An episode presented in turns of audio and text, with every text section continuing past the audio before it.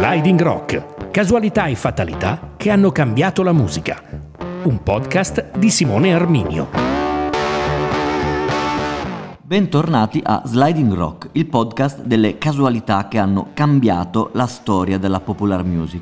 Giusto una settimana fa abbiamo raccontato la straordinaria avventura dei Doors nati a Venice Beach in California dall'incontro casuale tra due giovanissimi Jim Morrison e Ray Manzarek. Una puntata che, come tutte le altre, può essere riascoltata selezionandola dalla lista di episodi del nostro podcast. Ritorniamo in Italia adesso, però non lasciamo il mare, rimarrà sullo sfondo lungo tutto il corso di questa puntata perché è dal mare che parte ed è al mare che ritorna il protagonista che abbiamo scelto oggi, un italiano tipico nel suo aspetto, quasi una caricatura, latino, appassionato, amante delle donne e da queste ricambiato, grazie a un baffetto tirabaci che così tanto contraddistingue l'avvio della sua carriera. Di quel ragazzo oggi si sa tutto, eppure si sarebbe potuto non sapere niente, perché è a uno scherzo del destino che anche lui deve il suo successo. Una banalissima casualità, quasi insignificante nel corso della vita di un ragazzino di quegli anni.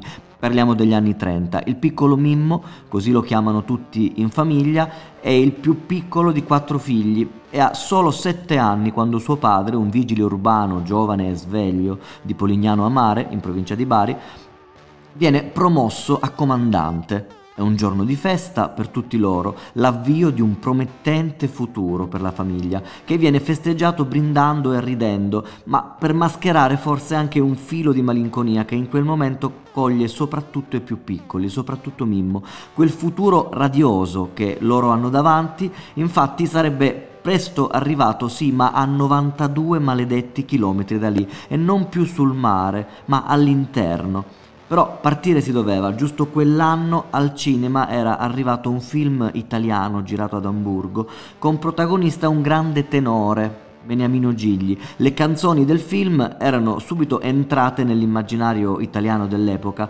come quella che dava il nome alla pellicola, interpretata dallo stesso Gigli e che in quei giorni spopolava alla radio, parlava proprio di una partenza e di un addio. Si intitolava Non ti scordar di me ed era il mood perfetto per descrivere lo stato d'animo di quel bambino, del piccolo Mimmo, all'anagrafe Domenico. Domenico Modugno.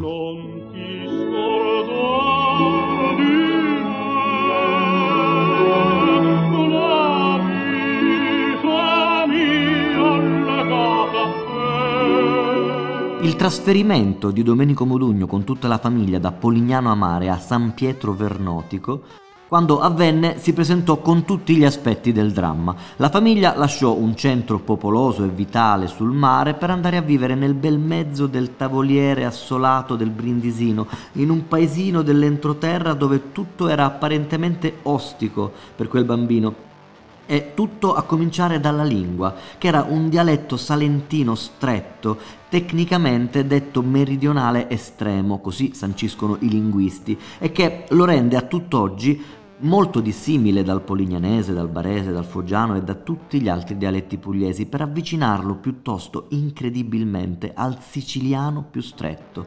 Il piccolo Mimmo però ne fece di necessità virtù. Quell'anno iniziò ad andare a scuola e così quasi naturalmente, per sentirsi parte della comunità, iniziò a imparare e ad esprimersi in quella lingua stretta, dura e scivolosa che in poco tempo gli entrò nel cuore per non uscirne mai più, per tutta la vita. Un dialetto piuttosto che un altro, ma cosa volete che sia? Eppure, su questo piccolo particolare apparentemente casuale, poggeranno qualche anno dopo le solide basi di un successo stratosferico porterà Domenico Modugno ad essere, ad oggi, l'artista italiano più venduto e più cantato nel mondo. Il perché lo capiremo a breve. Alla base, intanto, c'è soltanto il desiderio, in fondo normale, di un ragazzino fantasioso e dotato di un estro tutto suo, di pensare, di canticchiare canzoncine nella lingua in cui ogni giorno si esprimeva. Nasce così un innesto già originale di per sé, perché a quella lingua così cupa il giovane Modugno non poté fin dall'inizio che affidare i temi del suo immaginario, che invece era luminosissimo. Eh, uno su tutti era l'amore per il mare che aveva lasciato a Polignano e che nella sua vita, come ci siamo detti, non avrebbe mai dimenticato, così tanto da inserirlo costantemente nelle sue canzoni, anche nelle prime, in dialetto salentino, come quella straordinaria che immortala il pathos ancestrale della pesca al pesce spada e racconta al tempo stesso, con la sensibilità dei poeti, lo struggimento di un pesce spada che decide di farsi catturare perché la sua amata è finita un attimo prima infilzata nella fiocina. Te picchiare la femmineggia, gittu gittu ciallucori e chiancia di dolori, ai ai ai ai ai. E la barca la stracinava e lo sangue ne corria e lo mascolo che ancia al mare e a quel suo dialetto Domenico Modugno penserà sempre nel corso della sua carriera, se li porterà con sé per dire anche quando giovanissimo da studente di ragioneria, a un certo punto deciderà di scappare all'insaputa dei genitori e di trasferirsi a Torino a 17 anni in cerca di fortuna. Sulle spalle soltanto un bagaglio leggero e la chitarra che suo padre, molto appassionato di musica e musicista dilettante, gli aveva insegnato insieme alla fisarmonica.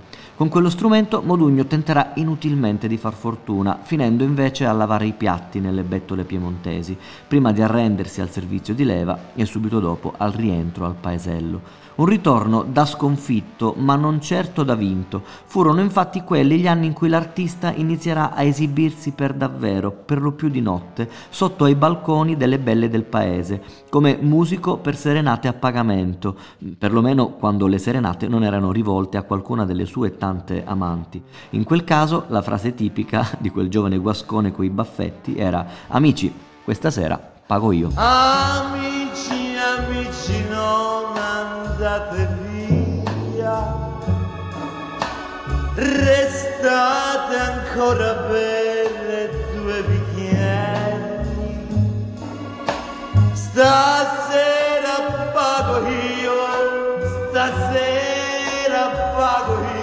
La strada scelta da quel ragazzo, nonostante le premesse musicali, però fu a un certo punto quella del teatro.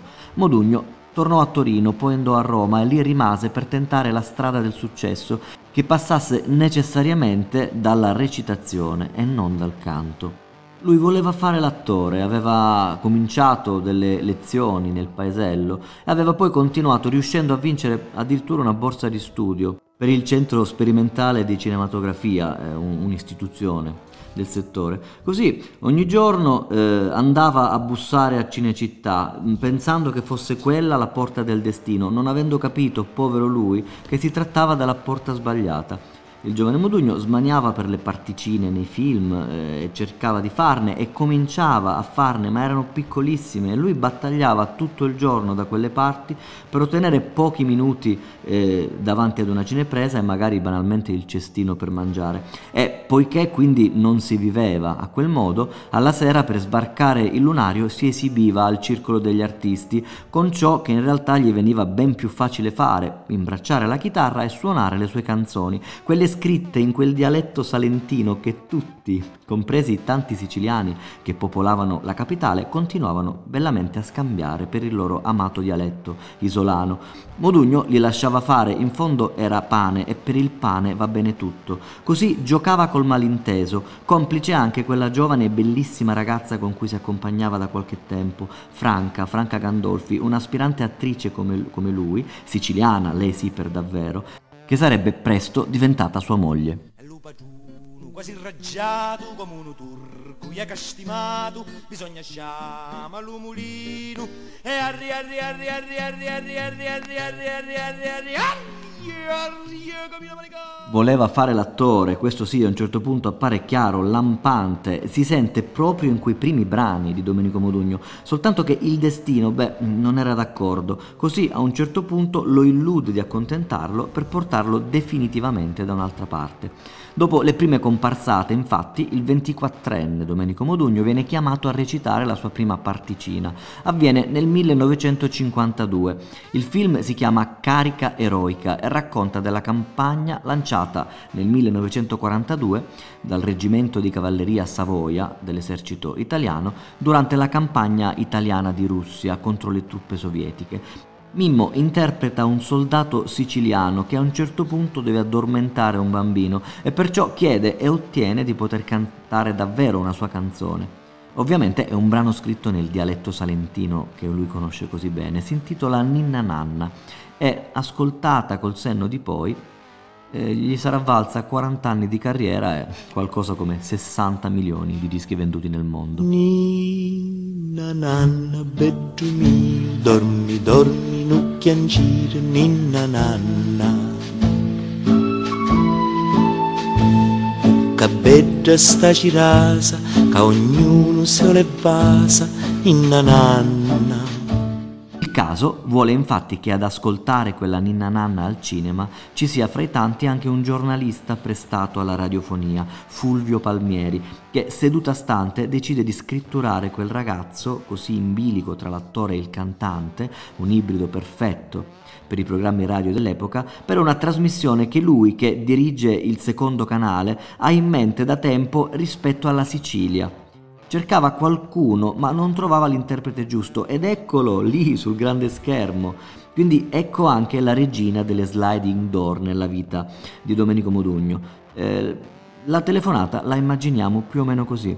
Buongiorno, eh, lei è il signor Modugno? Avevo pensato a lei per un programma radiofonico sulla Sicilia. Lei è siciliano, mi è parso, è vero? Segue un attimo di esitazione in cui sta tutta l'esuberanza del personaggio, la voglia di emergere, di farcela e il corpo a corpo tra l'onestà e l'arte di arrangiarsi, tra la verità e la menzogna. Insomma, lei è siciliano, sì o no? E quindi è questione di un attimo e vince la menzogna, perché il fine ogni tanto giustifica i mezzi e lo sventurato, come la monaca di Monza, a un certo punto risponde, certo, siciliano sono. E così il dado è tratto, a un certo punto bisogna ballare. Tu sei una cosa grande per me,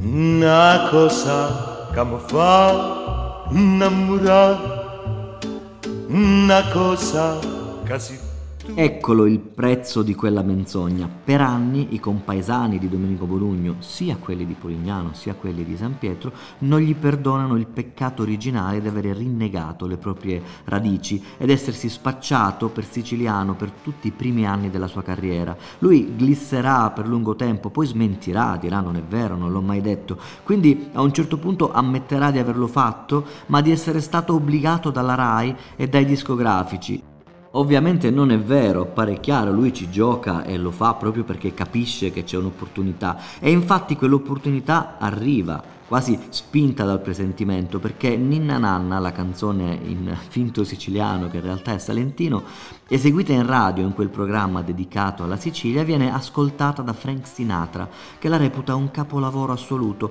e si interessa con la RAI e con l'etichetta discografica per capire se avrebbe potuto cantarla. Una cosa che poi non succede, ma poco importa, perché il destino, in quello stesso momento, ha appena deciso che Modugno in America ci arriverà con le sue gambe e in ben altro modo. La cosa avviene molti anni dopo e c'entra ancora una volta un sogno, anzi un incubo, quello cupo e tremendo che una notte butta giù dal letto Franco Migliacci, uno dei parolieri più in voga dell'epoca che ammise molti anni dopo quella notte soffrì l'ira di Dio, angoscia, ansia, attacchi di panico, c'era di mezzo l'amore, finché a un certo punto non sorse il sole. Allora si calmò, fece un respiro, guardò dalla finestra e felice di averla scampata, osservando il cielo e il sole appena sorto, compose di getto un inno alla gioia di vivere, una cosa stupenda su quanto si possa, ci si possa riempire gli occhi della bellezza del creato. Beh, era un brano perfetto per Modugno, si disse. che sul Ponte Milvio a Roma qualche mese dopo ascoltò dalla voce dell'amico quelle parole e su quel blu dipinto di blu in un attimo decise che era giunto ancora una volta nella sua vita il momento di osare. Volare. Oh. Cantare. Oh. Ma osare cosa? Beh, è difficile accorgersene adesso col senno di poi, negli anni 2000, ma nei fatti, nel blu dipinto di blu, questo capolavoro, è una folata di vento che nel 1958 spalanca le finestre della patria del bel canto per far centrare addirittura il rock. E questa è infatti la prima delle canzoni urlate in italiano, una cosa che così tanto inorridì anche eh, il nome tutelare della, dell'italianità in musica, ovvero Claudio Villa.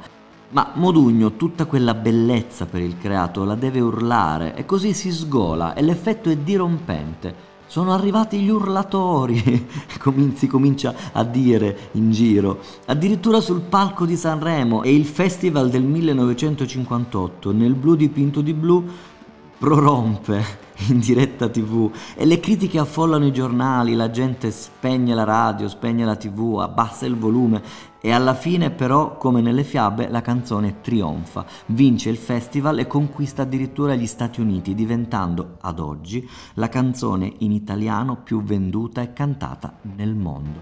Non si contano le cover illustri da Louis Armstrong a Frank Sinatra, da Paul McCartney ai Gypsy King, con un senso di libertà che è incontenibile, a un certo punto autodeterminerà anche il proprio nome. Via quel nel blu dipinto di blu. La canzone sarà per tutti semplicemente volare, entrando a tal punto nell'immaginario con questo nuovo nome che Modugno e Migliacci dovranno chiedere e ottenere dalla rigidissima SIAE dell'epoca di fare aggiungere anche quel secondo nome, tra parentesi, sotto alla dicitura originale, per evitare dei plagi.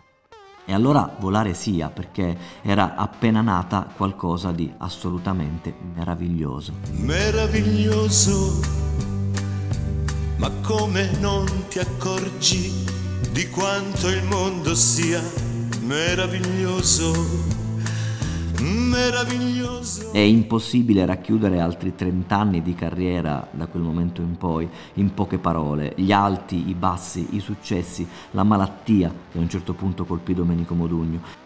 Di sicuro però si può tornare a quel mare blu a cui il piccolo Mimmo, poi cresciuto, è rimasto legato per tutta la vita e che a un certo punto ha costituito il suo testamento artistico e umano.